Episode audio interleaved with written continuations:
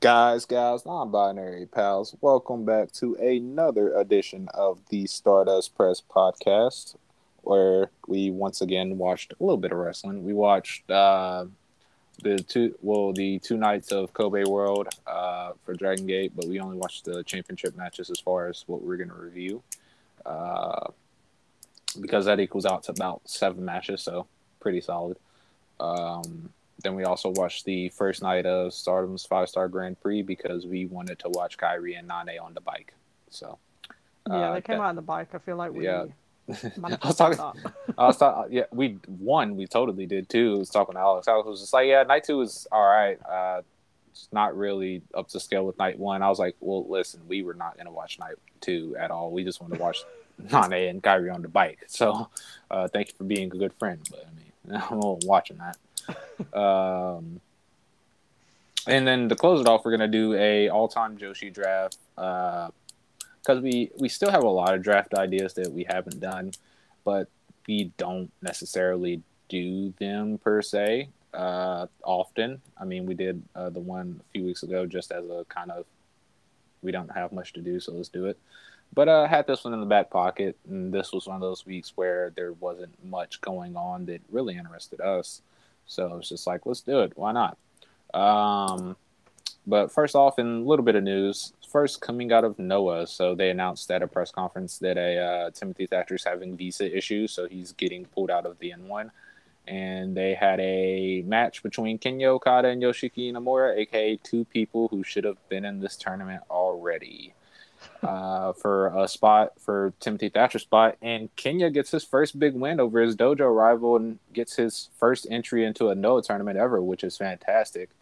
Uh, I posted the clip. I don't know if you've seen it, but like as soon as he grabbed I- Inamura going for the uh, Japanese leg roll clutch, uh, the crowd was just like very vocal because they they knew it was like, oh yeah, this is it right here. And then when he won, it was a big reaction.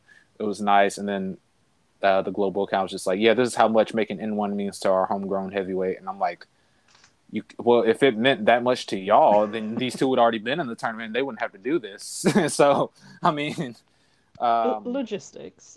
yeah, but uh, I'm just glad that Kinya got in.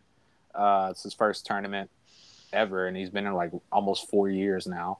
Um, and I really hope that they don't give him the rookie treatment of you're going to lose every match because that would be very stupid, especially since how the president of Noah has talked about his and Inamura's progression and seemingly has trying to butter butter us up to the idea that they're going to get a push soon, which I highly doubt. But uh, the wins that Thatcher were was going to get, I would probably just give them to Kinya, so you can establish him as somebody who isn't an undercard guy, as someone who you can actually build with for the future and be a threat. Uh, sucks about Thatcher, but I cannot lie. I'm very happy that Kinya's in this tournament, uh, especially because he gets to face Nakajima, who was one of the guys who helped train him. Uh, and Kojima said he was the one that he wanted to face the most to know, which is crazy. it's crazy. Kojima's just the nicest man alive. He's like, yeah, y'all got these young guys. I want to face them. I don't really care about. 'em." Um, so he's in it. Uh, he's in the B block. I want to say uh, was the block that Thatcher is supposed to be in, which is the second time Noah has put a tag title on somebody and they've gotten visa issues. Uh, Uh, I think they should stop putting tag titles on foreigners. Well, I was under the impression that Thatcher was just going to stay there in Japan because he Well, doesn't do bookings elsewhere or and hasn't since he's left WWE. And his big goal was to go to Japan. So I was under the impression that he was just going to stay there with Hideki and just chill. I didn't think he was actually going to leave the country. So, um, but yeah, this is the second time this has happened this year. And if that, if it couldn't get any worse, Hayata defeats Shuji Kondo this morning to retain and said, "Me and Chris Ridgway are going to have a junior singles title match in England this weekend." Hell Dog. because I'm going that weekend. Dog, dog. He literally took the junior tag title out the country and we couldn't get it back. And that's why Peros are fucking yelling on Twitter that they can't get a title match because the belt is in another country. So what do you do? You give him a junior singles title match out of the country. I mean, Ah. I hope like that part of the tag titles on the line. So if Hayata wins, then he gets to take the title back to Japan. And he gets to smack Chris Ridgway on the fucking head. Bald bastard. I'll I'll let you all know how that goes next week. I'll do my review of the match. Yeah, because Beth's gonna watch it. Will she be intoxicated? Who knows? Probably not, because it's gonna be straight after I've done my own training. So. oh no, you're gonna be And I'll dead. be- you're I'll be- even I'll paying be- attention. I'll be with my dad as well, so I probably shouldn't sit there drinking for a whole show. I don't think they've got a bar there either. Oh, that's tragic. So they're just gonna make people watch a Brit Rest show sober. that's fucked up. uh, I hope I hope uh, bruv Post Malone's there. That'd be sick. Oh yeah, he's wrestling. Has he wrestled Pac or is he going to wrestle Pac? he already wrestled Pac. Pac whooped his ass. people after the match aired, people are like, "Okay, it's time to stop letting Pac go to the UK." Beating up like- children now. Yeah. Uh, God, I can't believe it. That's hilarious. I was like, bro, who the fuck is this? uh, but yeah, I think that is all as far as Noah news because they're getting ready for tournament season. Um, I think that's all for. Oh, uh, yeah. Uh, Io Sky. That's what the real fans know her as. Uh, she made her debut on the main roster at SummerSlam with her Dakota Kai, who is re-signed, I suppose, and uh, Bayley, our unit, and that's pretty sick. I will say, um, I do like that they really kept it under wraps about Dakota Kai coming back. Oh yeah, for sure. Like Because she even kept. nobody- She also did a good job because she was on Twitch like all the time. So Yeah. Like nobody had any. There was zero rumors at all, so they really kept that a, a Mhm. really good secret, honestly. So I'm I'm glad that Dakota's back, and I'm glad Io is going to be. Well, truthfully, she roster. probably wasn't re-signed until Triple H went into power. Stepped in. So yeah, he said, "All right, Vince is gone. We're changing this shit." I was like, oh god, I need to get everybody back. He's like, ring up Dakota, like, where are you? Where's Johnny Gargano? I feel like that's the reason why Gargano's not signed anywhere at the minute. Is because he was. I probably waiting hope so Triple H to get him I because I do not want to see Johnny Gargano matches. so I hope he is. I Um, don't. I don't mind Johnny, but I feel like he he was probably just waiting for Triple H to get. Johnny Gargano ruined my life. Him and Adam Cole single handedly r- finished off my viewing of WWE products. I was still watching NXT and I was like, oh yeah, this is done. I'm not watching this shit no more. Well, as long as we don't get uh, Johnny Gargano versus Adam Cole in AEW, I'm sure. Don't worry, fine. we're getting Ciampa versus Gargano. We ain't never seen that one before. Yeah, uh, new. Yeah. Um, hopefully, uh, TK has already laid in the groundwork to steal Roderick Strong away. You can't keep putting Marina Shafir on TV if we're not getting the Messiah of the Backbreaker back. I'm sorry. I'm not gonna. I'm not gonna forgive you for this.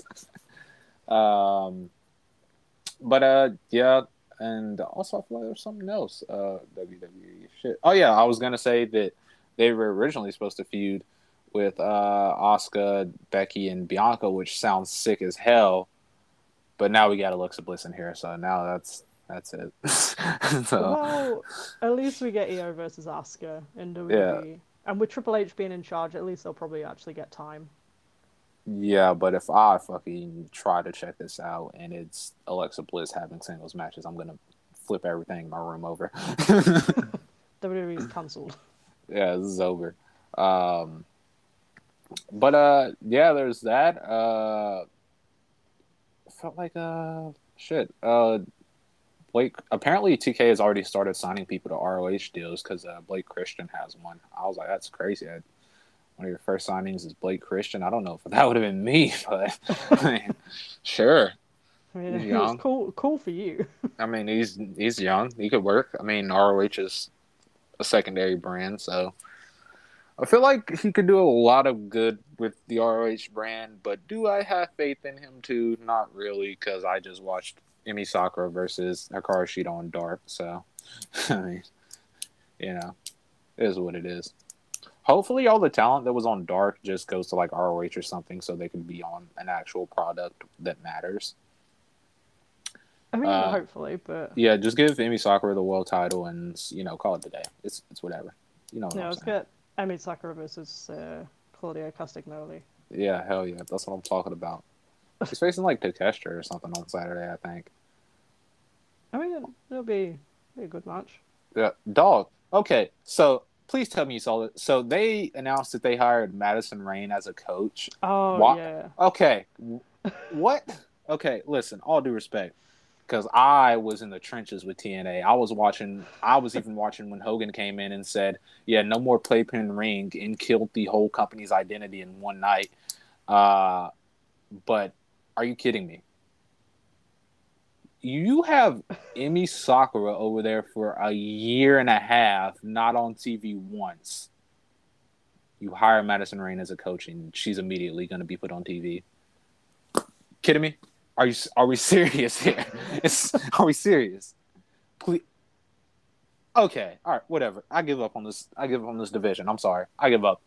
I I, you can sit here and preach to me about whatever they're doing that's good. I give up. I give up. No, I'm done. I give up. I give up. I mean, I don't personally think that Madison Rayne could teach like Jade anything or like Red Velvet. I or-. That's the thing. I don't know what she can Emi teach. Sakura, however, Emi Sakura could make a beast out of Jade. Dude, I said this on Twitter. I want to see Julia Hart with a year's worth of only Emi Sakura training, nobody else's. Because what she could do is not going to be able to be taught by fucking Dustin Rhodes, Madison Rayne, and Serena Deeb. Give her a year with Emi Sakura, she's going to come out here like Tsukasa Fujimoto going crazy, okay? It's like, how do you have Emi Sakura, who has trained probably everybody in Japan? You have every, every several woman in best wrestlers, best wrestler in the world contenders, and she's trained like half of them. or probably even all of them. She trained two of like your six women's world champions. It's like majority of the uh, women that were in the um, The uh, tournament. tournament for Mhm. Japan were probably trained by Emi. Yeah, so it's like I think the only person that wasn't was Emi herself, and then like Asuka. Emi, Oscar, Aja. It was like it was a few Yeah. people, but like, come on. Oh Lord, but you know, it is what it is. AEW's gonna AEW.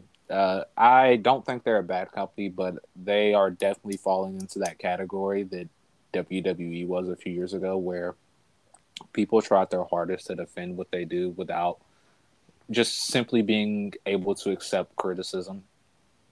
So it's like, you know, whatever. Uh, they broke up Team Taz officially. Taz did a formal disbandment of the group, which uh, that kind of sucks. Uh, I, I was talking to Alex. I was like, I'm so convinced they broke up Team Taz because they made the elite look like dweebs. uh, yeah, and then they they split up the Undisputed Elite as well. yeah, but I don't really care about that. Hobbs, Starks, and Hook together was just a generational thing. They they were so good together, but Hobbs and Starks and Hooks, they're all going to be fine.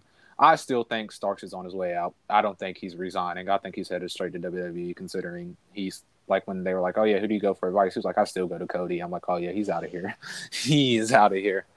Which I mean, if that does happen, it's gonna suck. But also, if you look at the Team Taz run, him and Hobbs lost every big match they had. so it's like, you know, this dude's money. He's probably the most well-rounded package guy that they have that wasn't in WWE before. So it's so it's like you know whatever. Uh, but yeah, I believe that's everything we need to touch on because we did talk about Hosh and Aniki go uh, for the Sendai belt coming up. Uh, like oh yeah, they are uh, Marvelous is doing the Carter's retirement show coming up soon. I don't know when. Uh, Hopefully, she doesn't like snap her leg again doing a move. it's like her and like three other people versus the entirety of Marvelous. kind of beast. Um, Gone Pro. We never mentioned this, but it was like announced a while back. But uh, Gone Pro. Uh, Imanari is defending his title against Shigehiro Irie coming up, so that should be really fucking good. I think that's on the same show as uh, Hasagawa's re-debut match uh, in Gone Pro. Uh, I feel like that's coming up. I'll, we'll, we'll check it out if it is, but I'm not for sure. Uh, but I think that's it. Oh, uh, TJPW. uh, Yuka said, "Fuck you, Kari Noah. You ain't shit to me." Hikaru was Uh, sticking her in the head like ten times, and you just She said, "Nah." She was like, "You don't stop watching them Young Bucks matches. That's what you're gonna do." uh, I mean, I really like I said. Uh, she did make her look like a dweeb, so I'm not gonna argue that. But also, I personally didn't have a problem with it because I like I don't really care. It's, I mean, whatever. I mean, you can use the excuse. Isn't real. I mean, you can use the excuse Sakari is a former international princess champion, but so is Kamiyu. Are you putting them both on the same level? I mean, I love Kamiyu, but like, come on. Um, I mean, I want to see Kamiyu uh, super kick Yuka like ten times. I want to see her big booter, and you could just go no. Uh, but the they do have the final four for the Tokyo Princess Cup. It's uh, Suzume versus Yuka. I want to believe in Miyu versus Miyu. So, uh, I personally hope that they go the route that DDT did with King of DDT and do Suzume versus Watanabe in the finals. They I- should, but, But I don't have faith in them to do that. So it's like you know. they should, but they love their safe booking, so they probably won't. yeah, we're probably two of the most, the biggest TJPW respecters you'll find, but we'll admit that they're like not great at elevating people. they're they they want to be safe, and that's that handicaps them a lot, especially with the recent amount of dojo trainees they've had. They've just been excellent. It's kind of like eh. But uh, you know, we'll just see what happens. But I I think that's a good final four. I think that was the right decision to put Suzume over Rika and get her to the final four. Uh, really good final four, but you know, we'll see what happens. Should be Miyu winning, especially after the Nikki match, but yeah, I mean, I don't know. We don't know.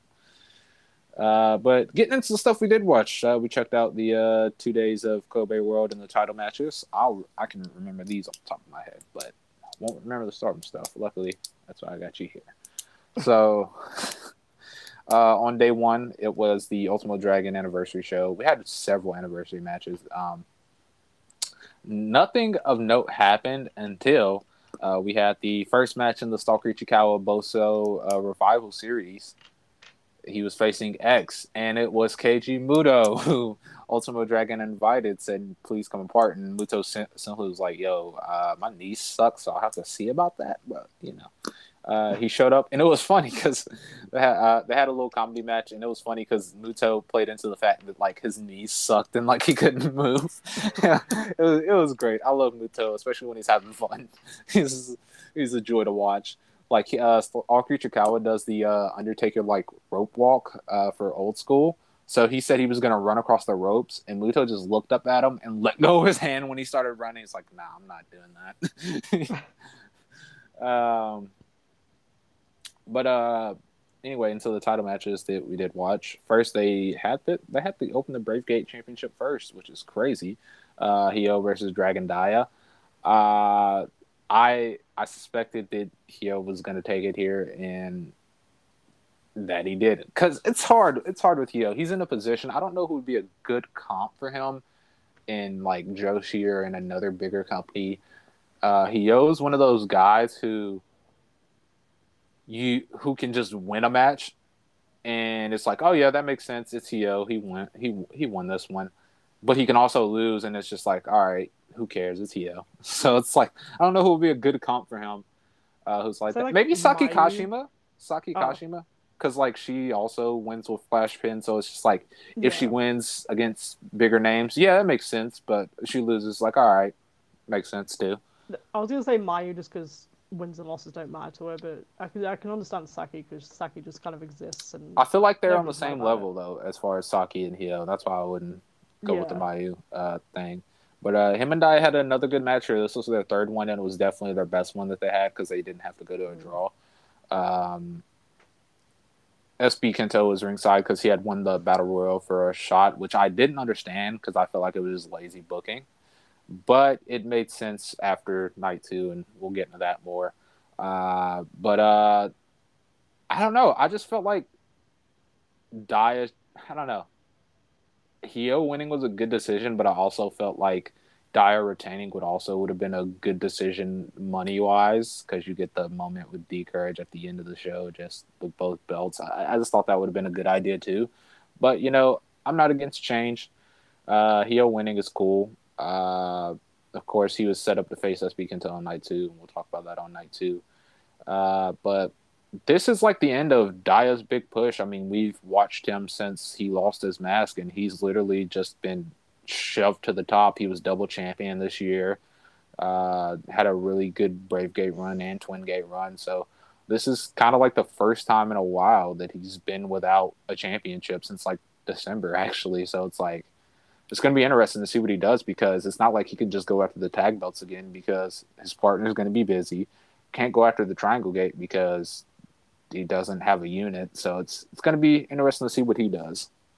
Yeah, I feel like it probably would have made a little bit more sense letting him keep the the Brave Gate for at least a little bit longer. At least for one night, they could have done the CO match on night two and it'd been yeah. fine. But it made more sense for what they did do with the Brave Gate on night two. Uh, but nevertheless, Hyo's the new champion. It was actually little lore here. Uh, when Hyo debuted in that class of 2016, which was him, Yuki Yoshioka, Ben K, and Shun Skywalker, uh, whenever they had introduced themselves to the audience, Hyo stated his ultimate goal was to be the Brave Gate champion, and he even had a singles match with Ito, and he was Brave Gate champion. So now he's got that belt. Uh, we're going to talk more about that 2016 class after the main event on this first night, but you know, uh, cool little moment there. Next up, we had the uh, what you call it, the Open the Triangle Gate Championship match with M3K, Susumu Mochizuki, Masaki Mochizuki, and Mochizuki Jr. versus Nosawa Rongai, Kotaro Suzuki, and Eita. Uh, this is their third defense of the belts, I believe, in this reign. Um, this wasn't to the height of other Peros Triangle Gate matches. There's definitely, if you look at the rest of them, I don't know about the Stinger one because I didn't care enough to watch it, but at least the Natural Vibes and High End one were definitely better than this. And the decision match we watched with Yohei, Kotoge, and Extreme Tiger versus them was all better than this one. However, uh, I, it was more of a them trying to separate Mochizuki Jr. because he's the weakest, because he's the most inexperienced, but they're also both te- not really heel units. M3K is not really a uh, heel unit, but they have a heel philosophy, so it's kind of like them battling to see who can out fucking annoy one another. So, um, and Yasushi Kanda was also the special referee for this. Uh, Pero said they were bringing super crazy, but he didn't show up here. He showed up during the Ultimo Dragon versus El Santo match, El Hijo del Santo match that Eita and Nosawa ruined. That set up a six man on night two. Uh, but um, they basically there was a lot of good, actually there was some good stuff with Susumu and Kotaro. Uh, I I would be remiss to not mention that, but they very much kept it to just working over Mochizuki Jr. and spotlighting him, which has kind of been the theme of M3K is kind of spotlighting uh, Mochizuki Jr., which is a good thing because I mean nepotism or not, I mean he's he's definitely ready to go. So um, the finish that M3K has has just it's the bread and butter. They like to do the double count out, but they try to get Mochizuki Jr. in the ring so he can get the win. it's it's their philosophy, and they did it here. Except for this time, Peros were trying to get back in the ring, so Mochizuki Jr. had to knock them all off the apron to get the double count out or to get the count out win. And in Dragon Gate, I don't know if you know this because we haven't watched a match, a title match that ended with a count out or anything. But if there's a count out or a DQ, if there's a DQ, the title is vacated. If there's a uh, count out or if there's a double count out, the title's vacated. If there's a count out, the title changes hands. So that's why the title changed hands here because of the count out. Uh, I feel like they do that in Ice Ribbon as well. Might, I don't know. I don't know because we haven't I know seen they it. Have the, I know they have the DQ rule. Mm-hmm. But I'm not 100% on the count out. But I kind of assumed that they were going to win by win the titles by count out because they were really making a big a big show of it. So I was mm-hmm. like, "Ah, oh, they're definitely going to win the titles then." I don't know. I kind of like the idea of losing the title by count out because in America, whenever there's a title match, uh, you've watched WWE, like announcers say it all the time. The champion's advantage is they can just lose by count out and they would keep the title. You don't have that advantage here, so you have to try to win. Which is good. I like I like that type of rule in wrestling. Like, why should you get to keep your title by count out? Yeah, if you lost, you, you roll lost. out the ring and walk off. yeah, you lost. So I mean, they didn't even want you to keep it. Uh, but this is Mochizuki Jr.'s first championship. He is the fastest Dragon Gate rookie to win a title, uh, beating Strong Machine J's previous record. Uh, 53 days between Mochizuki Jr.'s debut and his first title win, I believe it was. Wow. Uh, Strong Machine J's was just a little bit more than that, but he won the Triangle Gate in his first year as well. So, um, but a uh, good little moment here. Uh, his dad kind of like patted him on the head and like hugged him or whatever. Uh, but uh, although the spotlight was on them, uh, Masaki Mochizuki made sure on Twitter to give Susumu props so people don't forget about him, which is which is nice. Um, then we had what probably my tag match of the year, uh, open the Twin Gate Championships, uh, the Kung Fu Masters because they're in Kobe. Uh, Jason Lee and Jackie Funky Kamei versus the Z-Brats team of Shun Skywalker and Diamante, and this crazy gear, man. This gear is sick. That gear. that gear was sick. I was like, yeah, that's crazy." I even like this better than. Uh, I don't know if you saw any of the screenshots of the press conference, but they had a half Shun, half Diamante mask. I thought that was going to be a part of their gear, but it wasn't. But this gear they had was sick. I don't think I saw that, but I really did like the gear. That was the first thing I picked up. I was like, "Oh wow, they look pretty cool actually. Hopefully yeah, they win. But this tag match was incredible. This, if anybody asks you how would you describe the Dragon Gate style in its truest form, it would be this tag match. Uh, yeah.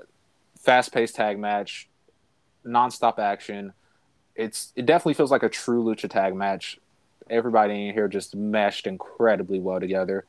Uh, I'm glad that Shun and Diamante got this match because their successful defense of the Twin Gate wasn't a really good match because Ultra Soki uh, from Ryukyu Dragon Pro Wrestling fucking sucks. But uh, I'm glad they got to have this match, even though the reign was shorter than I would like it. But it, I understand why after we talk about this match. But uh, Kamei and Jason Lee, this is their first challenge of the Twin Gate together. Jason held the belt once before with Kota Minoura whenever they were in Dragon Gate Generation uh, two years ago. So uh, this is going to be his second reign. Uh, Shun did a lot of cool shit here. He uh, did the monkey flip where he monkey flipped. I think it was Jason into Jackie or Jackie into Jason, and like threw him halfway across the ring into him. It was crazy. Um, I think it was Jack. I think most of the crazy shit was on Jackie because they uh, Shun and Diamante did the uh, where they both were on the middle rope and they did the gorilla press where they like uh, Naito and Yujiro called it out of control. I don't know what they called it, but it's like the double gorilla press slam, except for they don't go forward; they go backwards uh, with their body, so like their head kind of hits the mat. Uh, they did that off the middle ropes. It, it was crazy. I was like, Jesus Christ. Uh, but ultimately, Jackie and Jason got the win because Jackie got the uh, victory. I can't remember if he got it with the Torbellino with the pin or he got it with the Cazadora driver. Uh, but he got the win in his first ever Twin Gate Championship, his second ever title run after uh, he won the Triangle Gate earlier this year with UT and KZ. But this is his second ever run. Uh, well deserved. Fantastic match. Uh, but also, uh, as I was saying, it made sense for Shun and Diamante to lose. Uh, whenever we get to the main event, they're going to need heel challengers for the singles champion. So uh, makes a lot of sense, especially considering where Dia Inferno unmasked and who was involved in that match. It made sense why Shun and Diamante lost here, even if they did run those matches in King of Gate. But also, uh, it was announced that Shun Skywalker is coming to America in October for GCW. And God, this is like my worst nightmare. I'll take but, you not know, going then. nah, I'm already going to West Coast Pro. We got, you know, we it's this whole thing, but um, they got Noah talent and Dragon Gate talent, so that's more bang for my buck. And I can't sit through a GCW show. I just can't. Uh, I'm glad Shun's gonna get the spotlight though, because as much as I hate to admit it, GCW is the biggest indie and the world, which is crazy because none of their shows are very good. but um, I'm glad he's going to get that spotlight. Hopefully, they don't make him face like Jordan Oliver. They give him somebody good. uh, I I just want to see some promoter book him versus ACH or something. I just want something good. Uh, but he's going over there, and he hasn't even touched down in America, and he's already threatening to kidnap people. I think that's that's pretty cool. he's like he's should. like he said I'm co- he said I'm coming to GCW. He said all of your wrestlers will belong to me. I was like, "Oh, this dude's crazy. I love this guy.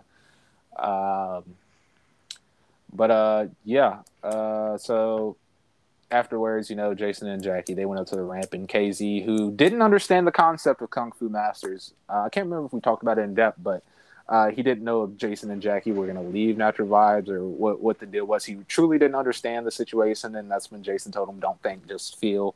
And uh, you know, after winning the Twin Gate, uh, KZ was on the ramp to congratulate him, hug him, raise their hand because I mean, although they're Kung Fu Masters in Kobe, Natural Vibes now has the Open the Twin Gate Championships outside of Kobe, so KZ can't really complain about this. so Well, yeah. just, Yeah. just be glad you've got some titles in your unit. Yeah, KZ, I don't think he'll mind lending these guys out whenever they're in Kobe if these are the type of things they're going to accomplish with this side unit. So, uh, good match, good moment. Then that brings us to the main event of night one. Uh, Yuki Yoshioka challenging for the Open the Dream Gate Championship against defending champion Kai, who I can't remember if we talked about it uh, whenever we mentioned the three way match, but uh, Kai is under some sort of contract. For a while, he was freelance, uh, but Holt kind of spilled the beans on some radio show he did, and he was like, "Yeah, Kai is signed. I don't know what type of deal he's under, but he is signed. So instead of an outsider champion, he's just a strong heel champion, and he's going to be sticking around. It seems so. Interesting to see what'll happen with him, but uh, this was this was centered solely around Yuki Yoshioka's big chance. Um, the, uh, what I liked about the two Dreamgate Championship matches is they had two different they had two different stories and layouts for it. This one was more so Kai is the dominant champion. Yuki Yoshioka's gonna have to try his hardest to take him down no matter what. As where night two was, they were on this like equal footing. They just got to see who could beat the other one. Um, and they worked really uh, worked really good here. Uh, we don't sing Kai's praises enough because we only check out his defenses because they just do a lot of house shows in between. And Dragon Gate runs like four big events a year, so it's kind of like, eh. Um, but Kai, whenever it's time for a Dream Gate Championship match, he steps up and he performs at his best. Uh, whenever he needs to step up, that's what he's going to do, and that's what he did here. Uh, he worked his hardest to make Yuki Yoshioka look like this super good underdog, and uh, the, what's interesting about Yuki Yoshioka as a face is most face characters you see. I, Kaito Kiyomiya is probably the best example because he's a little dweeb. Uh, they got to be like underdogs, you know, who can't fight back and they just got to, you know, do whatever. Yuki Yoshioka is an underdog, but if you step to him, he's going to beat the shit out of you. That's just how it is, uh, which is a nice layer for a face to have. Um, but the finish of this match, uh, Yuki Yoshioka puts him away with the frog splash and wins his very first Open the Dream Gate Championship, his first singles championship uh, since debuting in 2016. Uh, big, big moment here. Um, you know, uh, we were talking about earlier about that class of 2016 with Yuki Osho, Yoki Osho, Yoshioka uh, winning the Dream Gate Championship. Literally, everybody in that class has held a singles title, with three of those winning the Dream Gate at Kobe World because Ben K won it from Pac in 2019. Uh, Shun won it from Eita in 2021, I believe it was. No, 2020. Uh, and now Yuki Yoshioka wins it here. That class of 2016 is god tier. That's that. If you need a, if you need any bigger stamp of approval of how good their dojo is, I think that kind of says it all.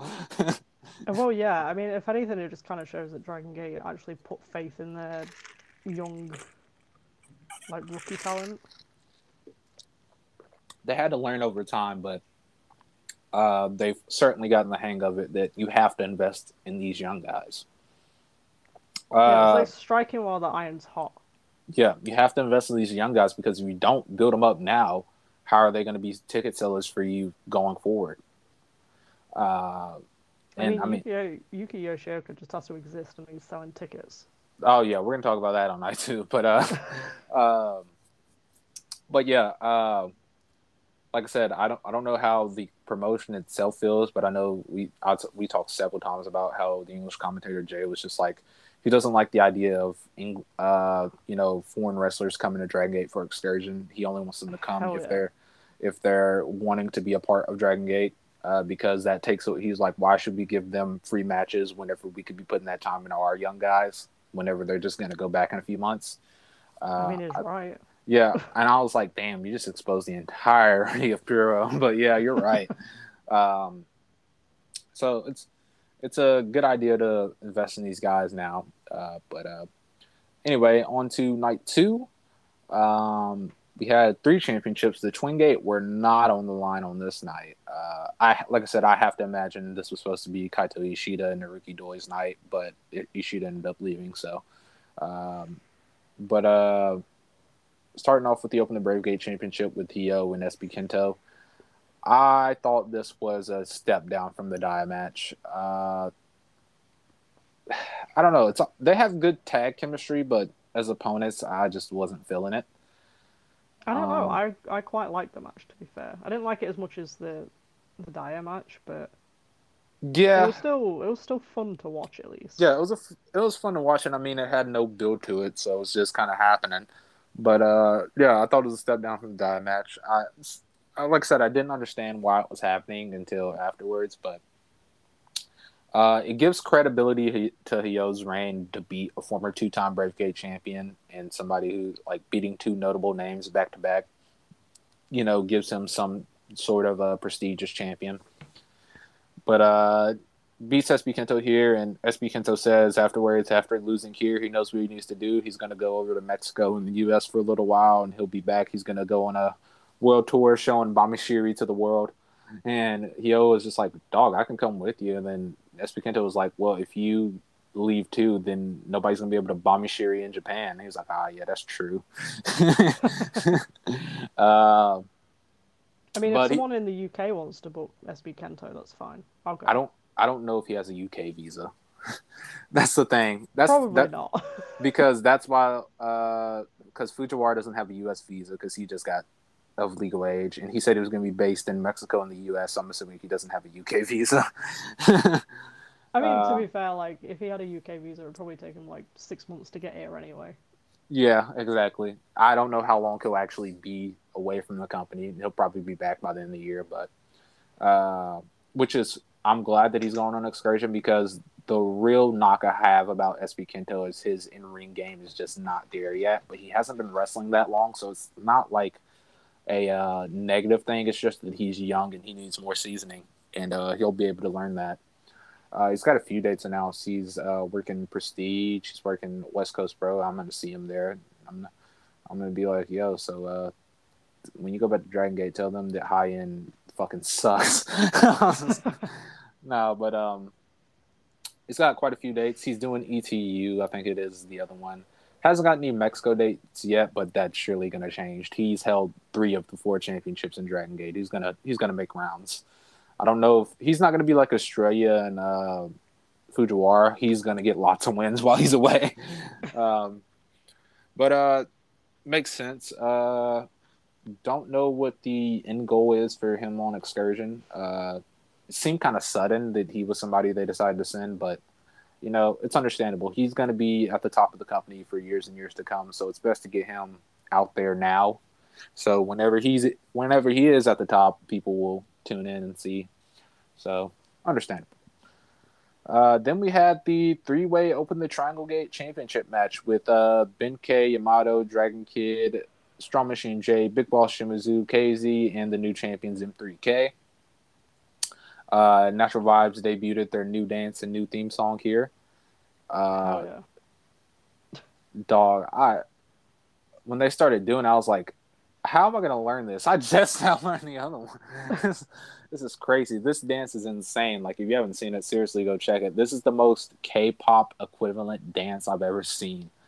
Like, I was My just like favorite sitting. K-pop group, Natural Vibes. Yeah, like literally, that's what it was. They stopped and paused, pointed at the sky. I was like, "Yo, what is this?" This is a crazy dance here, but uh, this is the chapter three dance of natural vibes, as they called it. Uh, they said it was time for a new dance, a new song for this new chapter, and uh, it's crazy. They had to study that for like months because this is a crazy dance here.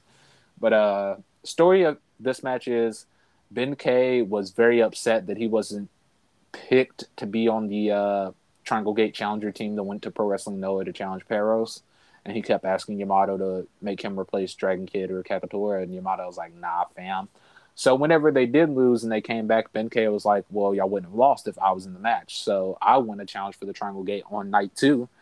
And he tried to challenge by himself, but Saito was like, nah, you got to pick somebody. um, but also Strong Machine J was just like, hey, uh, we want I want revenge on Pero, so I want a shot at Triangle Gate too. Uh, I want a team with KZ and Big Boss, and I want those belts. And Ben K was like, "Shut the fuck up, man!" you know, uh, Ben K has been an absolute madman since he started the story. And I don't know what has got into him, but Jay said on commentary that he's been watching a lot of battle rap videos, and that's kind of what he's doing here. I was like, no, that's sick. Battle rap Ben K, beast. Um, but that's the story going in here. Um, and for what it's worth, uh, before we get into the eliminations, I want to say this was a really, really good triangle uh, gate match. Uh, everybody got equal chances to shine. Uh, they even started the rivalry with uh, Strong Machine J and Mochizuki Jr. both being second generation superstars. Like that's a nice little, you know, nugget for the future. Uh, everybody was doing their thing here you know, natural vibes, it's very hard for them to have a bad match. It's that's just it's not being biased because it's the truth. It's very hard to find any Dragon Gate show where the best match on the card isn't a natural vibes match. Uh, they're they're just OP. That's just what this came out to. Uh, but they are the first team eliminated here because uh, Ben K pins his former partner Big Boss uh, with the spear. Uh, and I absolutely understand why they don't let Ben K go full on with his spears all the time because whenever he spears somebody, he takes their life. That's a big dude. um, but it came down to high end and M3K. Another thing going into this match is high end has not accomplished anything as a unit since coming together. The only achievements they've had were singles achievements. They have never captured any one of the team belts. Uh, so that was another thing going at this one, but they don't even do it here because M3K whoops that ass and says, "All right, you're out." But uh, Ben K isn't pinned; it's Dragon Kid who's pinned, so that's probably going to fuel Ben K's fire to eventually leave high end and do whatever he needs to do. Uh, but really good match. So uh, I- am interested to see where they go with this M3K run. I have to imagine after this run, maybe do a Mochizuki Jr. and um, Saki Mochizuki Twin Gate run, and then maybe split them away.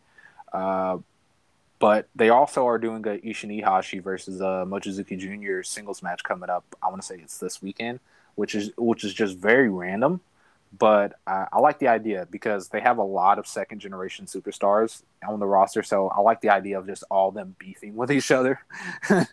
um, uh, anyway, that brings us to the main event, the Open the Dream Gate Championship match between Kota Minoura and Yuki Yoshioka. And God, I don't think I've seen this title look as perfect on anybody who's held it, as far as this version, than it does on Yuki Yoshioka. It just seems like it fits him.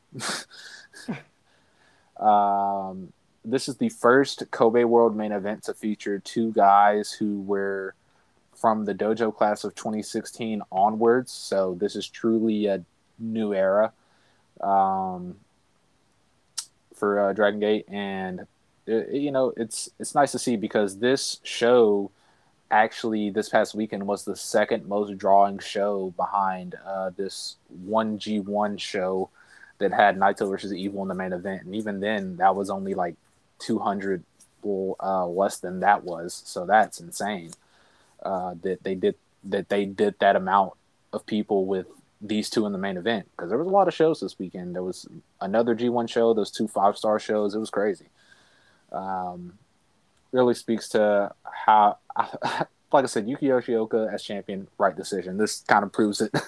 um, really good match here. I think I prefer this one more than the Kai one because this is probably Kota's best singles outing because uh, not only is he starting to get a hang of this heel thing, but he looked more complete here than he has in the past. Uh, especially when it came down to the finish and Yuki Yoshioka was about to finish the match. He actually struggled and tried to fight back, although he just couldn't because he, he was already finished. Uh, Yuki Yosha, Yuki, Yuki Yoshioka, God, these braces suck. Uh, Yoshioka puts him down with a Darkness Buster and another uh, Frog Splash, and he puts him away and gets the win, makes his first successful defense of the Dream Gate. Uh, closes the show, which, like I said, it's just wild to me that less than like a year ago, he was walking around under a mask and bodysuit, losing every match. And fast forward, he's closing the show as the Open the Dream Gate Championship holder in a nearly 3K seated place. so, uh, with that body on full show. yeah, yeah. Uh, probably. I'll not big... divulge more. I don't want the podcast taken down completely. It's hard for us to get taken down whenever there's a podcast out there where Jay was like, "Yeah, he has a big dick." I was like, "Oh, that's true."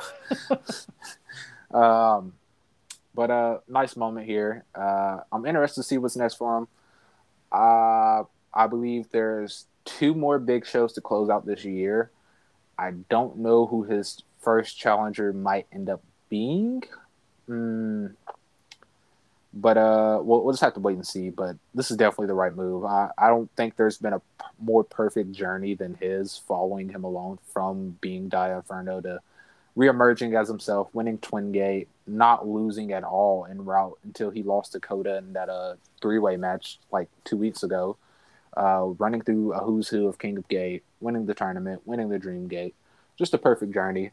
Um, as for Kota, it'll be his time one day. It's just not now. He's just not ready. Uh, Gold Class is in an interesting spot, like we said last week, with Ishida leaving, and he obviously was a big part of that group. Uh, they'll either need to end it or salvage it by adding other people. And my thought process on that is probably add Ben-K is probably the right move to do because you need somebody who's going to be second in that group, and Ben-K being second in gold class is a lot better than being like sixth in Z-Brats. uh, that, and I think that they could do something really fun together, especially like if they did like him and Minorita, Minorita's little fucking annoying ass, and then Ben-K's big, big fucking, uh, just being this mercenary for the group. Uh, but we'll get a we'll get a clear vision of what's to come this weekend or at the first Korakuen, because uh, they like to set storylines there because it's one of the few times they're at Korakuen. They're only there like maybe two times a month max, so we shall see. Uh, now on to the Stardom show, kicking off the uh, five star Grand Prix. Was this an Ota Ward? Uh, yeah, it's okay. the uh, General Gymnasium. Mm-hmm. So yeah, it was the opening rounds. There's probably going to be like 50 more shows of this. Oh, for sure. Uh, there was a pre-show gauntlet tag match. I won't go over who was in it, but Cosmic Angels won as mm-hmm. usual. Um, I didn't watch this match, but Mai Sakurai beat Momo Kohgo in a B block match. I thought you were watching it. I said you could watch it. Well, I was like, I didn't watch it, but I said you could watch it. I was like, no, thank you. um, but starting from where we did watch it was the uh, Block A match, Ami Sourei versus Saya Iida, or as they keep forgetting the name just calling the the gorilla one. Dog, I was so confused because I was half watching this when I turned it on last night, and I was just like, "Why the fuck is Yuji Nagata here?" Saya's gone like full on Yuji Nagata at this point. I love I'm not it. even mad about I it. it. I love it. She's fantastic. It's crazy. Like I said, I say it all the time. It's crazy. She's like four foot something, and she's the truest hoss that Stardom has. The hosses Stardom has just don't understand the concept of being a hoss. Saeed is like four foot tall, and she understands it fully. I will uh, say, like, I feel like since Saya's come back from her injury, she's finally like found her stride in wrestling because I feel I like you see, I'm on the fence because when she won the future title and before she got injured, she was there. She was constantly the best wrestler in Stardom whenever they had a show. Then she got hurt, and it took her some time to get there because it was a big injury. She was out for like over a year. So I mean, for me personally, I wasn't really that big of a Saida fan at 1st Mhm. I thought like I, I saw her matches, thought you know what, there's definitely potential there, but um, I didn't really get too into her until like the recent combat matches that she's had. Like I feel like she's fully realized what what she can do, and that she's just like an absolute horse, and she just needs to wrestle like one. yeah, and like I said, despite God's Eye sucking ass as a unit and her Mirai being like the worst tag team of all time, Ami so Ami Sourei is a good wrestler. Um, she still, you know, she definitely has a way to go before she's ready to be in constant singles matches on a big scale. But she's definitely good. Um, it'll take some time for her probably because she was injured when she like signed to Stardom. So, um, I But this- five star will do her good though. yeah, it'll be a good learning experience. Uh, it'll be a definite, definite good learning experience with like 90 singles matches. So, uh, but uh, I, I was shocked that they gave her the win, but also wasn't shocked. I was like, I don't know, man. I would have gave it to Saida, but uh, I they understand continue why. to clown the gorilla. They're just gonna make. They're gonna try their hardest to force God's Eye to work instead of letting it form naturally. But you know, it is what it is. Uh, she gets what two points? Uh, I don't know because Cage Match doesn't say, but I'm assuming two points. Okay, we'll go with two points. Um, after that, it was the B block match with Saki of Colors versus Unagi Sayaka. I actually really enjoyed this match. I'm I did surprised too. how much I I did enjoy I it. wrote my notes. Saki doesn't have King of the Wild. What is this horse shit? the important things here. yeah, uh, but yeah, like I said, Unagi matches have evolved from me wanting to end it all, watching them and wishing they would hurry up to finish and probably skipping them, uh, to where they're decent and they have a few good spots where I can tolerate them. Uh, her and Saki were fun together because like Unagi tries to do big boots, but listen, Saki's one of the goats of the big boots. So I mean, you're gonna you gonna take these big boots, especially toward the end of the match. Saki just started whooping her ass. It was crazy. I was was gonna say like, you're not yeah. gonna win a big boot battle against Saki when Saki's probably been booted in the face by Yumioka about six million times. Yeah, exactly. But uh, yeah, it was crazy. I was like, dog, she's just whooping her ass now. It's crazy. uh, and she did get the win, which is she did a spinning brainbuster, and I was like, hell yeah, that's what I'm talking about. That's that good shit. Uh, but uh, she got the win, and I was shocked. I was like, ah, I figured Unagi'd win, but Yeah, I thought you know Unagi probably would have won this, but I'm assuming she's gonna win more matches. But it'd be really funny if she just lost all of her matches. oh my god, that'd be beast. Um, after that was another B block match. Uh, Mhm. It was Mika versus Sera of Prominence. this is maybe like I said, maybe it's just because I'm excited that whenever I'm just excited to see her not wrestling Utami whenever we watch these big shows. uh, this is Mika's best performance in like two years. So Yeah, I Uh, was gonna, I was gonna say the same thing. Like this is, like, Mika's a funny wrestler because she'll She doesn't know on, what- like she doesn't know what she wants to do. She doesn't Yeah. know she wants to grapple. She doesn't know she wants to be a power wrestler. She just doesn't know. Not And only does like- that handicap her a lot of times, but they only let her get into meaningful matches with Utami and yeah, Utami, while she had that big run at the top, she's still not there. Uh, looks like a star, but she's very much just trying to be Kazuchika Okada, and it's just not working. so yeah, which is a shame. But I feel like um, is kind of a funny wrestler because she'll either put on like the performance of her life or, or the worst match of the night. Yeah, it'll be the worst match of the night, or the or like one of the best performances you've seen from her. And this is the best she's looked in like two years. Yeah, I'd I'd hazard to say this is definitely on the top end of the best matches of the night. Like, Definitely, Risa Sera was working. Risa Sera is fantastic. If people only know her from the Sherry match, she is a fantastic pro wrestler.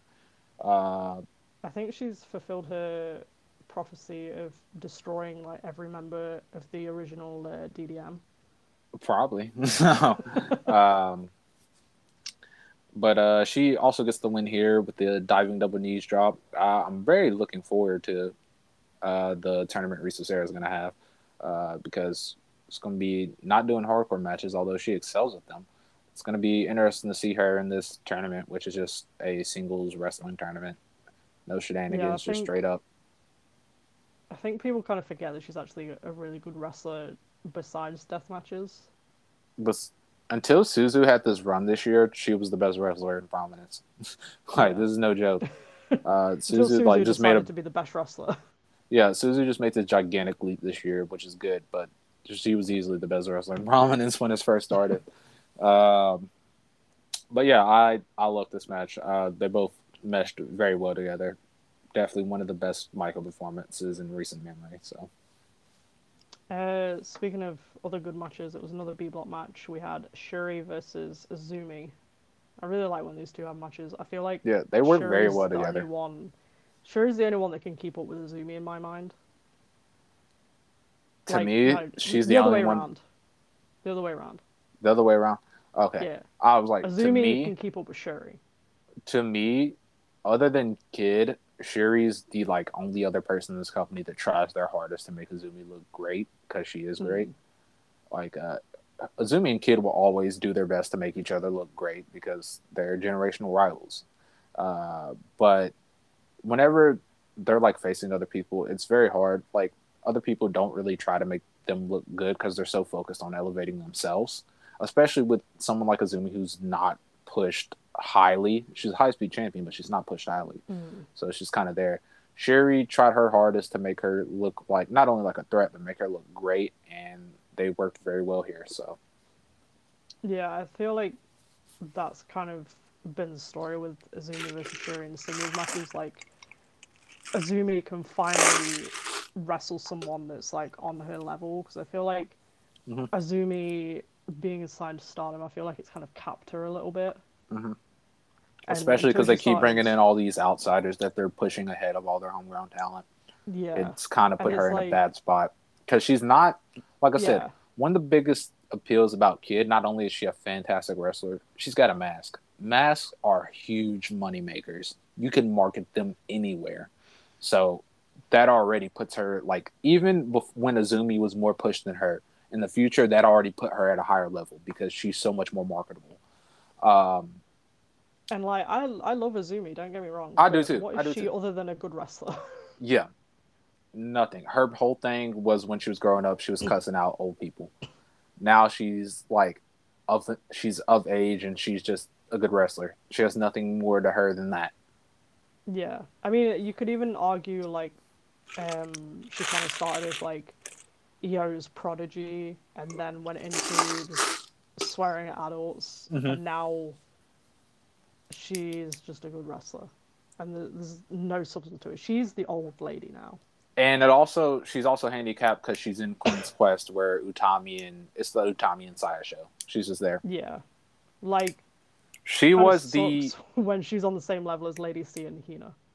It sucks because even when Momo was the most pushed person in Queen's Quest, she was like, "Don't get me wrong, Kazumi's the leader," and then now she just exists. Utami the leader. Yeah, now she just exists. This should have been Azumi's faction, even if she wasn't going to be the most pushed person. This should have been hers, but you know, it's like I said, Stardom has a lot of booking problems, but because they can have good matches, it's just kind of skimmed over. But not us, because we don't, you know. Yeah. We'll, we'll call out anybody. we'll call out our favorite companies. We don't care. um, yeah, I'm I'm happy to sit here and say that Syuri and Azumi are my favorite wrestlers. However, Azumi kind of sucks because she's just a good wrestler. We were so excited for the Syuri run, and then we were like, "What happened to Syuri?" Yeah. Like she came out in the the neon trousers, but yeah, it's like what happened to the wrestler we used to rave about. like, she just doesn't. she's just not there anymore. like, I don't know.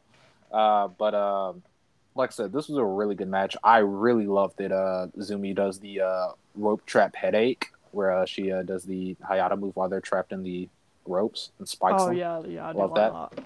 I feel like that's a good Azumi move. Like, oh yeah, for sure. She can outwit her opponents with that. Yeah, I can't remember. I think I was talking to somebody and they said Azumi did the salamander once, which was is Eita's move where he does a victory roll from the top rope and just spikes the opponent on their head. If she does, I need her to do that because I don't remember her doing this. I don't Uh, remember her doing that either, but that sounds pretty sick.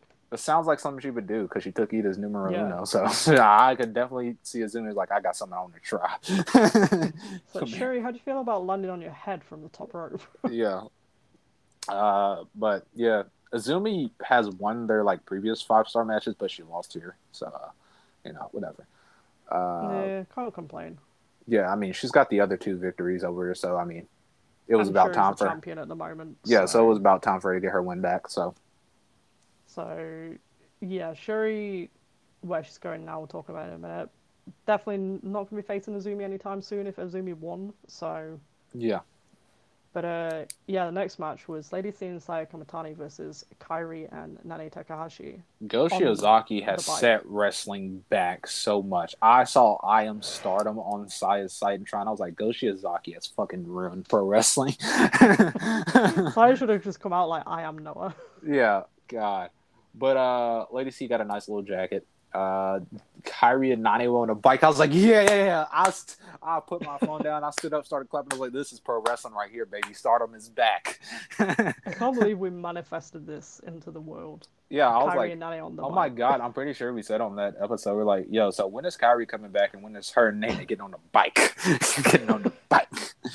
Uh, like a couple of months later, like Here we are. On the on the bike. here we are. It's it's, it's a beautiful timeline we're living. I mean, in. it was it was a push bike, but you know, Stardom ain't got the money for the motorbikes anymore. You know, they got to cut costs because they're, you know, we got to we got to poach all these people. So you, you know, we got to get ready for the eventual Joshi Ray. yeah, you don't, you don't get Harley, you get a uh, push bike from the local like pawn shop or something. yeah, exactly. Uh, but this was a really good match. Kairi, this is the best Kairi's looked since she's came back, and her and Mm. Nanae whooped their asses. I was like, yeah. I need Uh, them to have a uh, goddess tag tag league run after this. I'll have to need it, need it so bad. But uh, I like Lady C a lot, but she's definitely a far way away. But in tag settings like this, she did very well. Um, Mm. I don't know what it is that has hindered her progression. Uh, because for a while she was the only rookie in the company, And I think she's just large compared to everybody else. that or maybe it was because when she came into the dojo it was in a weird time where they were swapping over to Bushiroad so it was a change in management a change in training because miyu amasaki is the first person milano trained so whoever trained lady c it was right after Yushino left and right before milano was coming in so it's like So it was, was- probably just various people that were Yeah. hanging out in the dojo that day. yeah, definitely seems like she's probably having to learn as she goes. Because you got to think about it. When Stardom came back out of the pandemic, it was a rough time, and they didn't have a lot of people.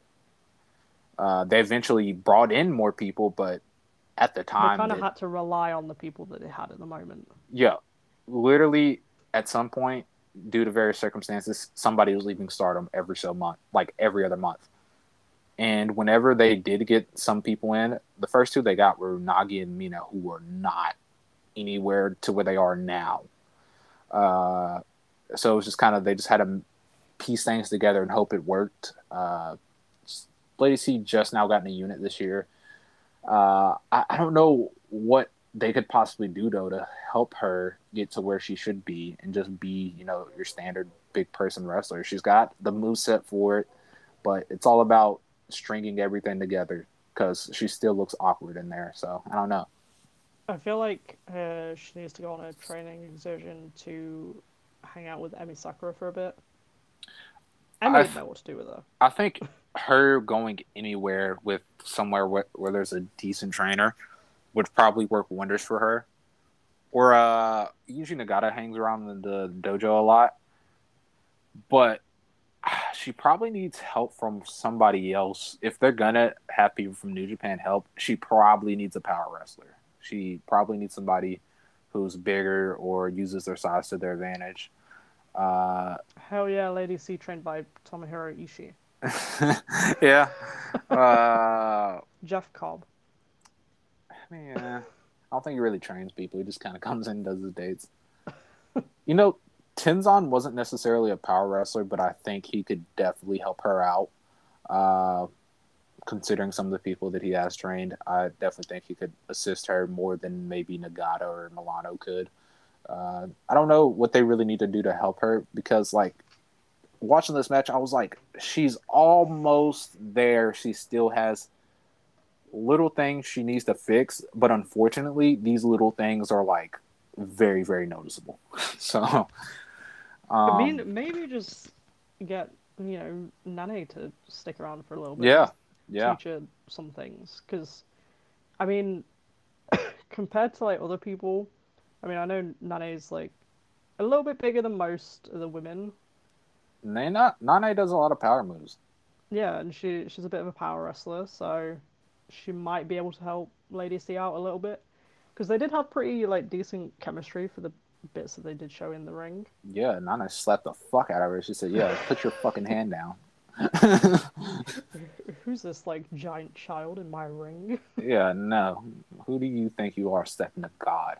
But uh Saya did show out in this match. She did her best. Uh, but this was the Nanae and Kairi show. They were they were going off. Uh, two. So Nanae, of course, wins. She wins the frog splash because I don't know if she can hit Lady C with the one last second X, which is her little wrist clutcher Maflosion move. Um, probably not uh, i think lady c might be a bit be- too tall it might have been. It would have been beast if she just did it anyway. so. just drops her on her head So, Kairi challenges for the white belt and Nanae challenges for the red belt. Listen, you gotta understand. You gotta understand. We don't watch Stardom full time. We catch the big shows and we watch what interests us. But I would 100%, without a doubt, swap both of these belts. Yeah, I feel like if Kairi, at, least if Kairi doesn't beat Saya, what are you gonna do with Saya after this? That's that's the point I was trying to make. There is no clear end to Syuri's reign and Lady C's, or not Lady C, uh, Saya's reign. Uh, Even if you go, oh well, there's Julia and Hazuki, wouldn't they get more out of them winning the singles belts if they beat Nanae and Kairi? Yeah, because to me, if Syuri and Saya are not going anywhere. They can run these matches whenever. yeah, Don't know how long Kairi's wrestling. Last one, one last hurrah for Kairi and Nanae, really. Yeah, exactly. You don't know how. I mean, even if Kairi sticks around a lot longer, she's not wrestling on every show. That's the, that's just it. She's got a gym. She's got other things she's gonna do. They So may as well give her the title. yeah, and be kind of start start a start. Like I said, if you want to get the red belt on Julia, have her build to her versus Nanae because Nanae will fucking throw headbutts. I'll tell you that right now. Uh, no, Julia, you want to headbutt me? Oh, say no more. Yeah, and red belt Hazuki doesn't make sense because all of her stories has been with the white belt. Think back to her versus Arisa. Her whole, her being Io's heir apparent, all of that is linked to the white belt. So her winning that makes sense, and her beating Kairi makes a lot of sense as well. So 'Cause I would from swap these like the same generation of stardom, basically. also, as I was thinking, not having those two belts full time around forces them to care about the Goddesses of Stardom Tag League and the artist belts a lot more, which would be interesting to see. That's true, especially if because of that whole um, thing with the IWGP Women's Title as well. Mhm. Mhm. They're gonna want to start focusing on that. So if you give the two top titles to the part timers, you know, you only have to stick them on the big shows, which which is what they effectively do now. Yeah, So it'd be a lot. Yeah. It'd be interesting. It'd be interesting. I think- so realistically, though, I can see Kairi beating Saya, but I don't see Nanae beating Syuri. well, I hope Nanae isn't supposed to beat Syuri and she just simply does. Punches her in the face, kicks her in the skull. I'm going. I'm going to business for myself, brother. This is my time. But apparently, uh, Nanae and Syuri have not had a singles match before, so these are both first times. I was gonna say I find that really Odd, surprising. because Syuri had a freelance run, but uh, Velk, And Nanae's Velk- been wrestling since the beginning of time. Yeah, Roach said that they have not had a singles. They've, I think he said they faced off in tags, but no singles, which is crazy. But understandably, that's how most of Joshi works. Is like most of freelance Joshi is like tags. Um, so it'll be interesting. But that's just my piece. I'm like, hey, I would personally swap these titles, especially if Ky- Kairi comes in this match doing sliding D's like Masato Tanaka and going like concussing Saya. I'm all in. Hell yeah. um, but anyway, it was back to uh, five star action. We had the Block A match with Mirai versus Mayu Iwatani. Ah, okay.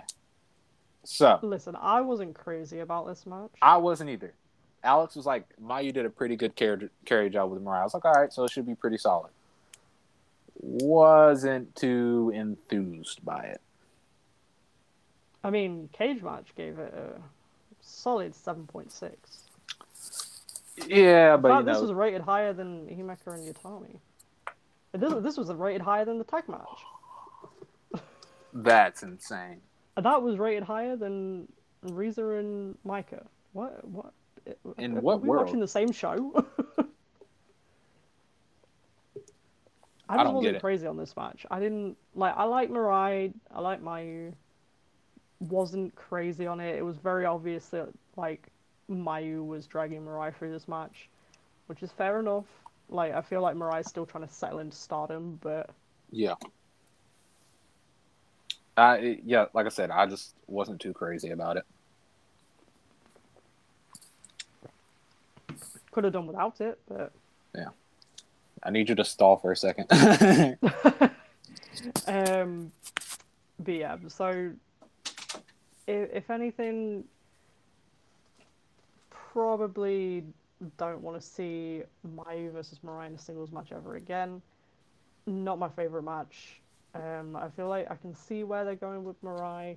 They're really trying to push her as like an important part of God's Eye, but I just uh, it's not clicking for me, which is a shame because I really did like her in uh, TJPW, but uh, she's she's taken a way longer to settle into stardom than I was anticipating.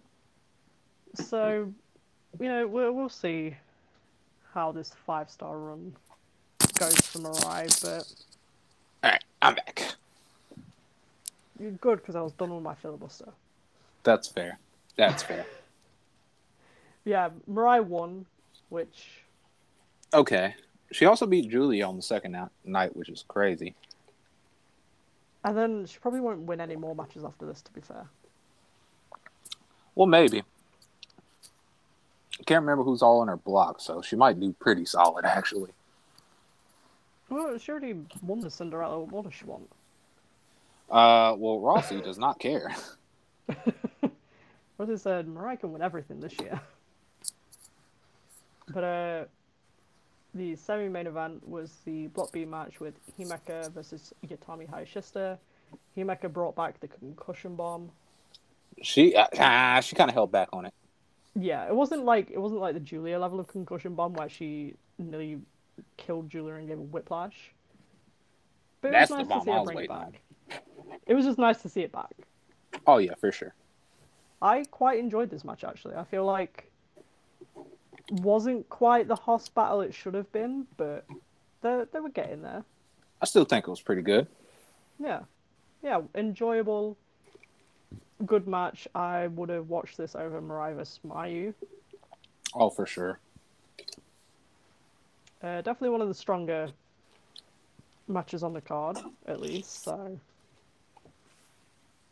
Which is, which I mean, you kind of expect going in with the two people involved, but but because it's the two people involved, it could be a hit or miss. yeah. Weird saying Utami is meant to be the ace of Stardom. But that's kind of, it's kind of how she's been. Uh, it's it's it's kind of odd, truthfully, that she you can't tell what you're gonna get from her, but it's kind of how she's been. yeah, I mean, I like Utami, so I'm not too Watching too much it. of the Mokata tapes. But uh, yeah, I feel like it, wa it was really good for what it was. I feel like they could have done a little bit more. Himeka could have at least attempted to kill her with a concussion bomb. But overall, good good match. I was not expecting Himeka to win. I don't think she's ever beaten uh, Utami, so I was kind of waiting on it. I mean, I'm glad she won. Like, At least in my head, I don't think she's ever faced or ever beaten Utami because I feel like they've only had the uh, five star final a few years ago. Yeah, I feel like that were. I feel like that was probably the last time I've seen a singles match between them. Because Because they usually Utami's wrestling Mika. that and like Himeka gets hurt like every other week, so oh yeah, like Himeka's like, my tummy hurt. I can't wrestle. yeah, she just religiously hurt. Poi left EDM heartbroken. can't wrestle this week. Yeah, going through it. Oh, oh uh, going through some stuff. Don't hit me up. just post a load of Snapchats like sad Yeah. face. Don't ask what it's about. Only real ones know.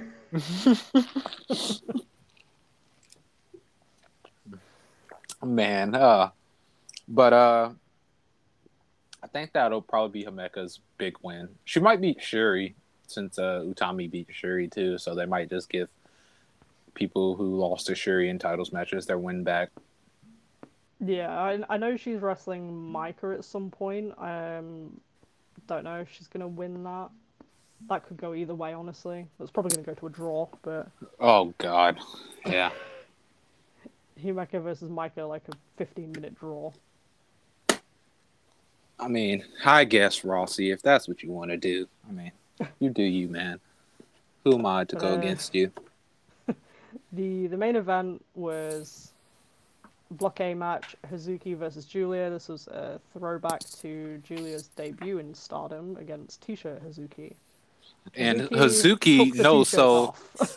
Oh, I was disappointed. Because in her debut, we talked about it before. I don't know if we've actually reviewed it. We should definitely go back and watch it at some point. I feel like we've spoken about this quite a bit since We have. came back. We have, but it was such a crazy time if you were following Stardom at that time. Because Bushiroad hasn't hadn't purchased Stardom yet. They were like in the process of it, so it was like in that bridge period. But uh Hazuki had already announced that she was retiring or whatever, and she just did not care for the rest of her run. She was like, I fucking hate it here. She came out in the t-shirt. She was no selling chair shots. She was like, I don't. So Rossi's care. idea was actually a great idea to get Julia over. Like, oh, she's gonna come in here, she's gonna look dominant against Suzuki. But Suzuki said, "Fuck that, bro." Hazuki nearly ruined Rossi's like entire five-year plan in one night in fucking where was it Shinkiba? but also, most people at that time, I say most because there was a lot of people who were still hardcore Stardom chilling, uh, understood it because it was Hazuki's retirement road, and they're gonna use that to further their agenda that Hazuki probably didn't even want to do. So. Yeah, but this was also the time where Julia outside of Stardom was basically enemy number one Oh yeah, for to sure. To the fans, and then she was like enemy number one to the locker room in Stardom. Oh, So yeah. entirely believable that Hazuki just felt like no selling that day. Probably was just like, nah. Thank God she did because we might never have gotten Hazuki versus Julia in five star in 2022. Yeah, which was also really good. It wasn't like mind blowing how I had saw people describe it Yeah, because I expect like after I saw people talking, I was like, oh hell yeah, this would be crazy. And I was thinking violence on violence on violence on violence, but still was a really really good match. They worked very well together. I think there was a couple of shoot headbutts in there. Mm-hmm. But I was remember wanting that. more. But yeah, it was it was a really good match. It was a nice closer for the show. Like it was, to me, out of the matches that they did have on the card, I think it was like probably the perfect main event they could have picked for night one. Mhm. And uh, I think it kind of just makes you wonder what they're gonna do next time. Hopefully, they get a little bit more violent. But yeah, I highly recommend watching this match. Next time, I'm assuming is going to be a singles title match. So Yeah, I feel like if Hazuki's got the white belt, it's probably going to be Julia. She's Uh, facing- one last note before we move on to the draft. I absolutely adore Hazuki uh, going from the Michinoku driver, her like half-ass Michinoku driver, right into like the brainbuster where she now just drops people on their neck. yeah, like- I feel like she's kind of going for a while, like for a while, way. Yeah. So for a while, Hazuki's like even before she retired, because she really started using the Brainbuster as her big finish during the high speed run and during that five star run where her and Hana uh, were the block finals. Um, her Brainbuster just looked like a suplex. It was just a suplex. Now she's straight up dropping people on their heads. Yeah, I can really appreciate that Hazuki's kind of gone more towards how Kagetsu was wrestling Yeah. And like the kind of psychology behind it rather than like Io and um, Yoshiko. Yeah. Which I mean, there's still points where you see both of them in her game, but Mm. she's definitely steered away from it, so she's not carbon copies because there's definitely other people who fit those two styles more than her. So she's Yeah, turned everything into her own unique style, which is nice. yeah, she's she's a very nice blend of Kagetsu, Yoshiko, and um, Io. Yeah, for sure. Uh, so that was that first night of five star. I don't know when the next night that we're gonna review will be, but uh, it'll just happen. Probably but the I, finals. probably unless they do something crazy in between but uh definitely really good show hell if there's not much going on next week we might go back and watch an old five star final show who knows uh there's plenty to choose from uh probably yeah, I don't tw- think we've. I was gonna say, I don't think we've seen any of them. no we talked about hana's shot but we didn't review her winning we haven't talked about any other five star final because I'm pretty sure the year prior was where Hana turned on Kagetsu. Uh, yeah, it was. In her final match against Tam. Um, so we haven't. We might go back in the archives and find which card looks the one interesting. Toni Storm won. No. uh, no. uh, maybe. I don't know. We'll see what has the best card if we don't have anything else. But uh, We'll we'll see what the finals was. we'll see what the finals was, but we'll also see what was on the undercard because at least recent in recent memory, they still did multiple things on the final night where it was the finals and there was like a few big matches in between. So You know what? I did uh, fact check it quickly. May have to watch it. what? Uh, the the Toni Storm finals. Why? First of all, it's got Mari Apache on the card, Beast. Hell yeah. and then you've got Konami versus Mandy Leon. Oh yeah, yeah. run. she made Io Shirai tap out. It was incredible. Yeah, we, uh, you know what? Might watch it. I mean, the the finals was Toni Storm versus Yoko Bito, so I feel like that's probably a good shout. I feel I feel like if Toni Storm was just bad in this match, Yoko Bito just kicks her. or does the B driver? you know what I mean, Yeah. You Kagetsu versus Mayu, Hazuki versus Io. You've got the most Brit rest match ever with Toni Storm versus Kay Lee Ray. oh Hana god, versus Chris terrible. Wolf. Like, That sounds good. I like that. oh, it was the year Xia Brookside was in it as well. oh god, versus Hiromi Mimura. But yeah, we should Shut definitely up. watch like yeah, Mandy getting like ten points in five star yeah. That for Sounds absolutely no incredible. reason. that sounds incredible. Yeah, we might have to watch the show where she taps out Io. That was something. Rossi was on one. Y'all just don't know. Y'all just don't know. I promise you, you don't want foreigners in stardom.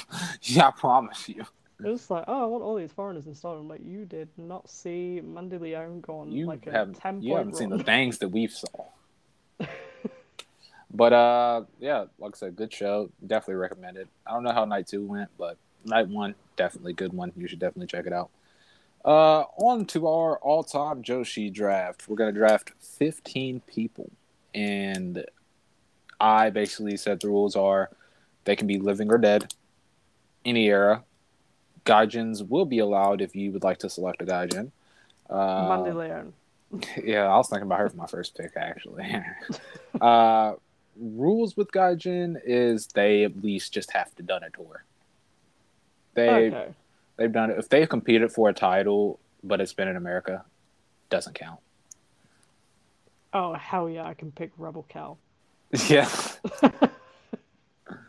like we can say, okay, so Mia Yim challenged Maki Ito, but she did do a nice Ruben tour, so she counts. So Yeah. uh, If you want to say like I don't know, who was that one American that Mayu wrestled once That one American. in America? I feel like she. Oh, uh, Kelly Klein. Yeah, I don't But think she she, did- ever went. She did. She did do because we watched her be challenged for the goddesses titles, and she was Oh, fucking, yeah. fucked everything up. Oh yeah, sh yeah, I remember her. She sucked. Yeah, exactly. So I mean, uh, there's probably there's probably someone out there that's uh, only had a match in America against a Japanese wrestler. Probably. it's probably been plenty. Uh, oh, I mean, we could talk about it recently. I mean, uh, Janai Kai and uh, Billie Starkz had like the three way with Miyu. So, Oh yeah. but uh, anyway, uh, you will get first pick because I got first pick last time with the uh, over 40 draft. So, Uh, I'll go with someone current. Uh, I will go with. if you want to know, listen, we Yeah. I did not we didn't know which draft we were gonna do, so there is no Yeah. game plan. We're just kind of drafting people. So Yeah, we we picked this like there there. I mean, y'all can tell us who had the better roster, but there is no goal to beat one another. We're just trying to put together a roster and see what it looks like on paper. Yeah, pretty much. Um, yeah, I want to go someone, someone current, uh, someone kind of unexpected. mm-hmm. Uh, there's just so many options at the moment, but uh, I will go with my dark horse, uh, Hikari Noa. Ooh, that's a nice. Uh, kind of like the dark horse route. Uh, how much of a dark horse they really are is really debatable, especially within the Joshi fandom. Uh, I'm not deep Well, into it, so I don't. anybody. Yeah, like I said, uh, I'm not deep. I'm not like in the Joshi fandom, so I don't know what the perception of her is. Uh, but to me, she's easily top five, maybe top three best wrestlers in Joshi. My dark horse pick will be my first pick, and it'll be Hanako Nakamori. I feel like Hanako is kind of underappreciated. I fucking love her. Like, depending which sort of like Joshi fan that you speak to. she can do no wrong in my eyes. She's somebody I've never seen have a bad match. Yeah, that's true. Um, my next pick, I don't know why my mind automatically just went to this absolute icon. Uh, but I thought you would probably take her at some point, so I need to I need to get in early. Uh, my second pick, obviously, Queen of Big Boots, Yumi Ohka. I was thinking about Yumi Ohka, but you see, I was thinking about Aja Kong. However, whenever we did our fantasy booking series, I did take her, and I kind of want to mix things up. So let me get the mother of Masa, the mother of Katsuhiko Nakajima, the mother-in-law of Ren Katakura. Let me get Akira Hokuto. I mean, that's a that's a good shout. She does have like three very talented children. Yeah, that's true.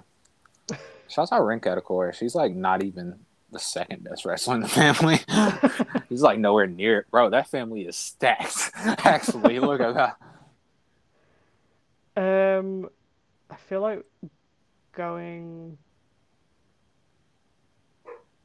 Hmm. I feel like I'll, I'll kind of you know throw it back a little bit. Um, I'll go with uh, Minami Toyota. I was thinking about her, but it wasn't like for, you know, it was for other reasons.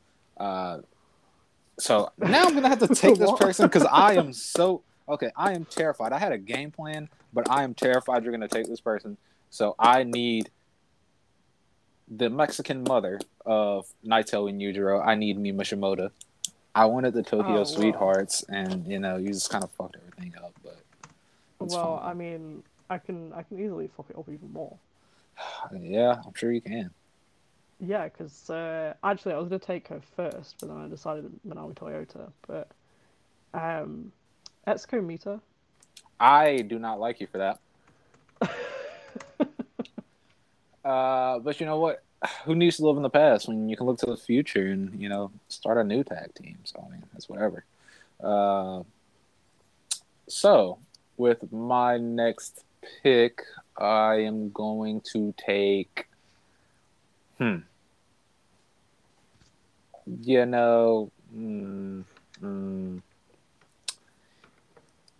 I. I don't know. This this is hard. Uh, you know what? Uh, even though I took her in the uh, fancy booking series, I, I we just watched that wave show. Let me get Misaki Ohata. Yeah, I mean, probably wouldn't have picked her, but that that might just be me and a, me being a hater. You are a hater, Six. so that's why she is I picked mean, here. Yeah, I can't argue that that she's sick, but um, I like I want to continue my run of old people. Yeah. She's, and uh, she's she's retiring soon, so uh, I'm gonna pick Kaoru. Ooh, that's a good one.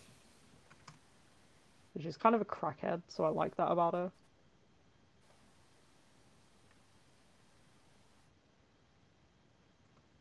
I mean, that's true. She's a crackhead. Uh, I mean, she's Hmm. like about to retire, and she's like, you know what, I'm gonna break my leg. that's understandable. I mean, she dove off a ladder. I mean, this is what it is. This woman's like 50. She's like, you know what, I'm gonna dive off a ladder. Uh, do, do, do, do, do. Who do I, who do I want? I'm trying to think back in the archives, see if there's any older people that I could just take. Hmm. Problem is, there's a period. Oh wait, never mind. I I'm gonna take Mariko Yoshida. I haven't took her yet.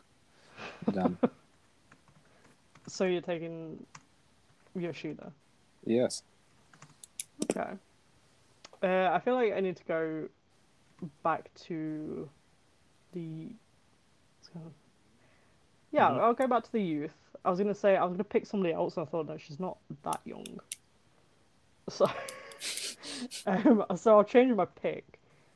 So I'll pick uh the real one, Mika Takase, Ooh, that's a good pick.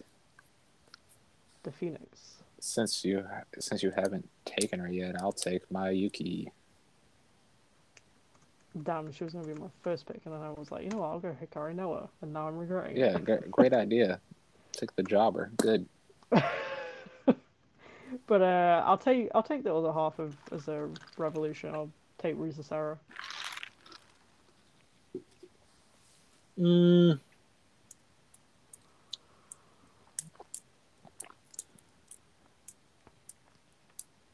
Hmm. Uh. Oh, duh. Hana. Duh. I feel like neither of us picked her yet, so we were just kind of like waiting Ah. to see who won. I figured you were gonna take her, so I was like, all right, but you ain't took her. It's seven pick for me. And I'm like, all right, I'm gonna go ahead. Well, it it wouldn't be one of my lists if I didn't pick Natsu Sumire. Yeah, and you can do that, so I can take Asuka and I can do Flourish as a tag team. So you can do that if you want. So But I mean, that that also leaves me with the option to take uh, Kagetsu, that handsome, handsome young man. I mean, you can take him. That's fine because you know I, I got a plan, man. You know, it's it's there. I can't tell you what it is yet, but it's there, man. I'll let you know. Good, because I have zero puns. I'm just taking who I like. yeah, I I don't either. That was kind of a lot, but uh, uh, Cutie Suzuki. okay. Uh, I'm gonna continue my run of breaking up tag teams and pick Makoto.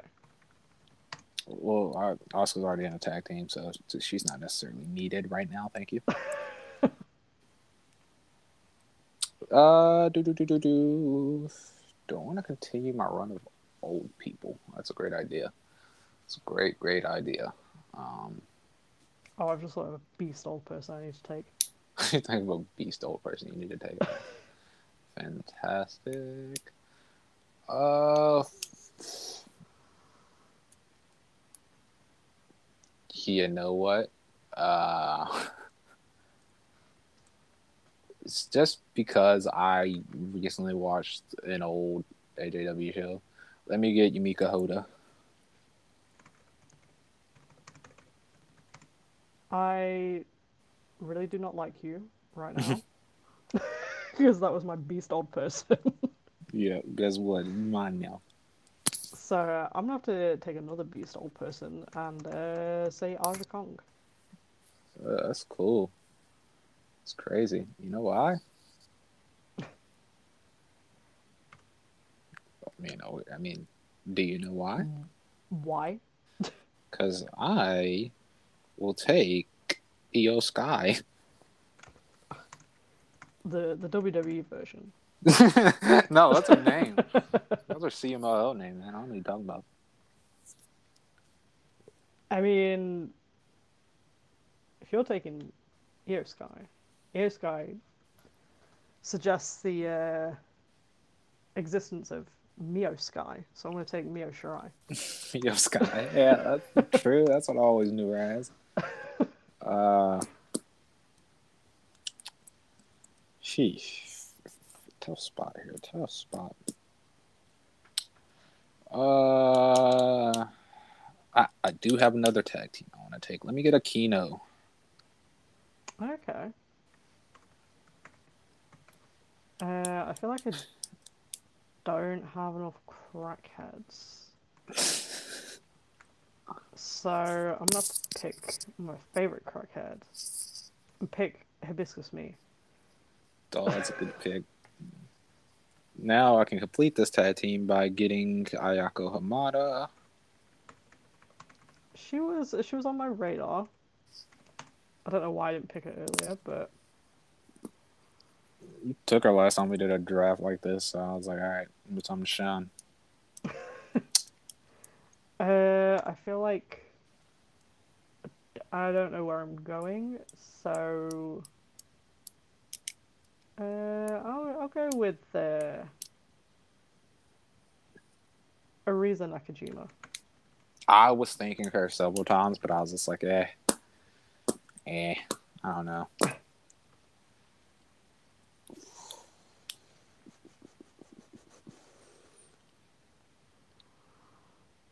Just because I know this will pop Alex, I will take Haley Hatred.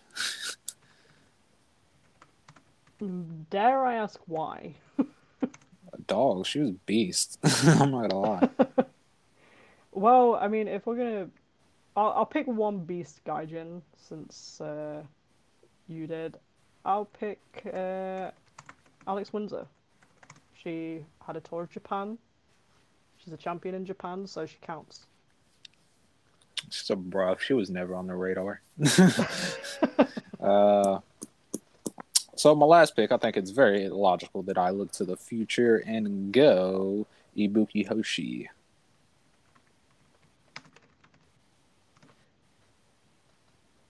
Yeah, that's that's fifteen each. Yeah, yeah.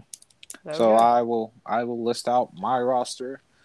So I have Hanako Nakamori, Akira Hokuto, Mima Shimoda, Misaki Ohata, Mariko Yoshida, Mayuki He, Hana Kimura, Asuka, Cutie Suzuki, Yumiko Hotta, Io Shirai, Akino, Ayako Hamada, Haley Hatred, and Ibuki Hoshi. So, my roster is Hikari Noa, Yumioka, Manami Toyota, Etsuko Mita, Kaoru, Yuka Takase, Risa Sera, Natsu Sumire, Kagetsu, Makoto, Aja Kong, Mio Shirai, Hibiscus Mii, Riza Nakajima, and Alex Windsor. Solid, solid. Uh, if you would like, whenever this goes up, uh, probably next week because I just put up the recent episode. Uh, please go on Twitter and tell tell Beth how much my roster kicks her roster's ass. Anyway, uh, we don't have I any mean, bruvs I, on this I roster. We don't have any bruvs on this roster. This is a perfect pro wrestling roster if you ask me. Okay. I had to I had to pick one bruv. I couldn't leave the bruvs out. Dang, um, you didn't take you didn't take Bea Priestley. That's crazy. Oh, to be fair, I could have I could have taken Jamie Hayter. She's a bruv. yeah. I always forget. Well, she's her. never wrestled in Japan. She's an AEW founder in the middle of nowhere right now. Yeah, the AEW founder wandering around the streets of Southampton and wa- was like, Yo. "Gonna come work for us." Say yeah, sure. But uh, that is it for this draft and this episode. If you have any more draft ideas you want to see us do, please shoot us a message or tweet at us. Uh, because we'll definitely do them, especially if they're fun and there's handicaps involved. Because we loved being frustrated about wrestling. So, uh, well, that'll be all for this week. So we'll see you next time.